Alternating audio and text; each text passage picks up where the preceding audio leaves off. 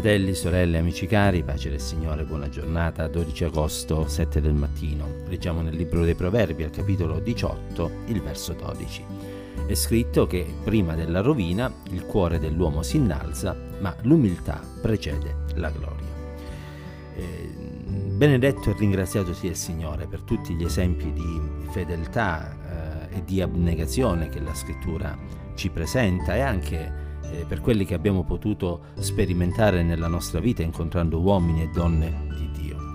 Eh, sicuramente si tratta di persone che si sono date interamente al Signore, hanno seguito i consigli che si trovano nella sua santa e benedetta parola, hanno donato la loro vita, il loro cuore a Dio e proprio per questo mm, faremmo bene ad imitare questi uomini e queste donne senza però tralasciare mai l'esempio per eccellenza che rimane e sarà in eterno Cristo Gesù, il Figlio di Dio.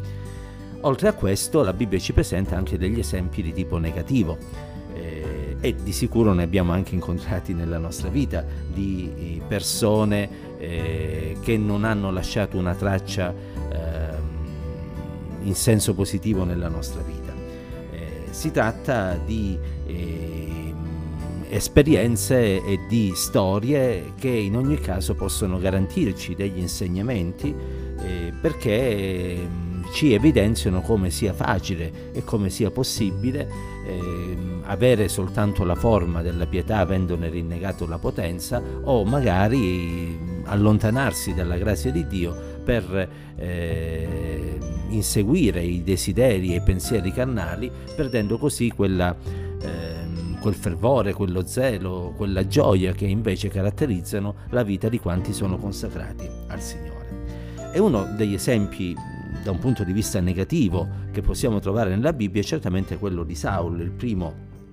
re di Israele. E la sua vita è certamente un motivo di riflessione, questo perché egli venne scelto da parte del Signore eh, in conseguenza di un mormorio che si venne a creare nel popolo di Israele che chiese chiaramente dacci un re come, altri, come tutte le altre nazioni.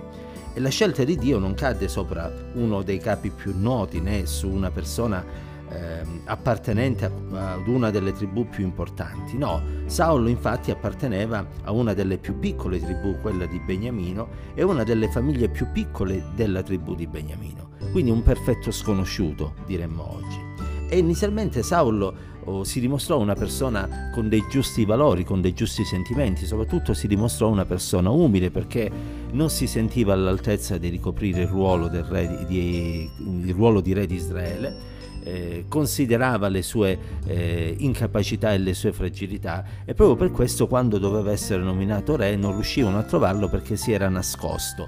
Eh,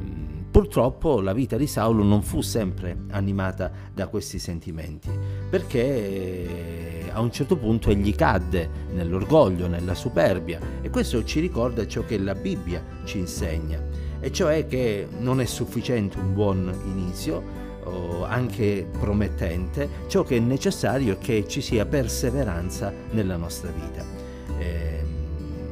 è scritto infatti che solo chi avrà perseverato fino alla fine sarà salvato. Saulo si inorgoglisce, eh, pensa di poter fare tutto quanto da solo senza l'aiuto del Signore, comincia a prendere delle scelte dettate dalla sua carnalità, trascura i consigli e gli avvertimenti che divengono da parte del Signore attraverso il profeta Samuele eh, e arriva al punto di arrogarsi un'autorità che Dio stesso non gli aveva dato. E questo oh, fu la causa della sua caduta, perché come è scritto nella eh, parola di Dio, se non ricordo male nell'epistola di Giacomo, Dio resiste ai superbi ma dà grazia agli umili. Dal momento in cui eh, Saulo decise di dar seguito a tutti eh, i suoi istinti, a tutti i suoi desideri, nel momento in cui Saulo decise di estromettere il consiglio di Dio della sua vita, la sua vita divenne un continuo scendere verso il basso e la sua fine fu una fine molto triste e molto dolorosa.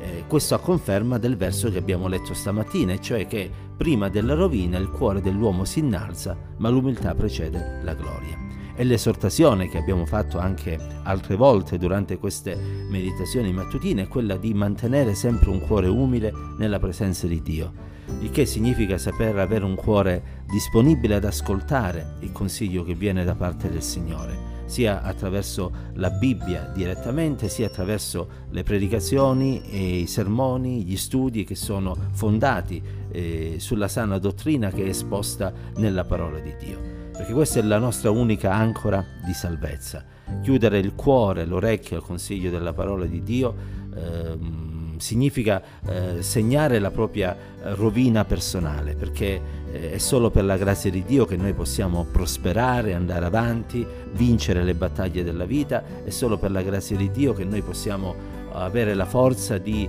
affrontare anche le circostanze più avverse. E quando il Signore ci consiglia, ricordiamoci sempre che Egli lo fa per il nostro bene, alla luce della sua sapienza e della sua intelligenza che sono al di là di quello che noi possiamo immaginare o pensare non dobbiamo mai credere in cuor nostro che a noi non potrà succedere quello che è successo a Saulo, perché Saulo non era né migliore né peggiore di ognuno di noi, era un uomo sottoposto alle nostre stesse passioni, come lo fu Elia, come lo furono tanti altri uomini di Dio. E la Bibbia ci lascia questi insegnamenti affinché il nostro cuore possa essere vigilante e non si lasci trascinare. Eh, dal, dai propri pensieri, perché il cuore è ingannevole più di ogni altra cosa e noi abbiamo bisogno che il nostro cuore sia guidato non da se stesso, ma dalla luce meravigliosa della parola del Signore. E possa la grazia di Dio ancora oggi guidarci, aiutarci, sostenerci e Dio ci dia forza di mantenerci umili nel suo cospetto affinché siamo rivestiti della sua gloria. Pace del Signore.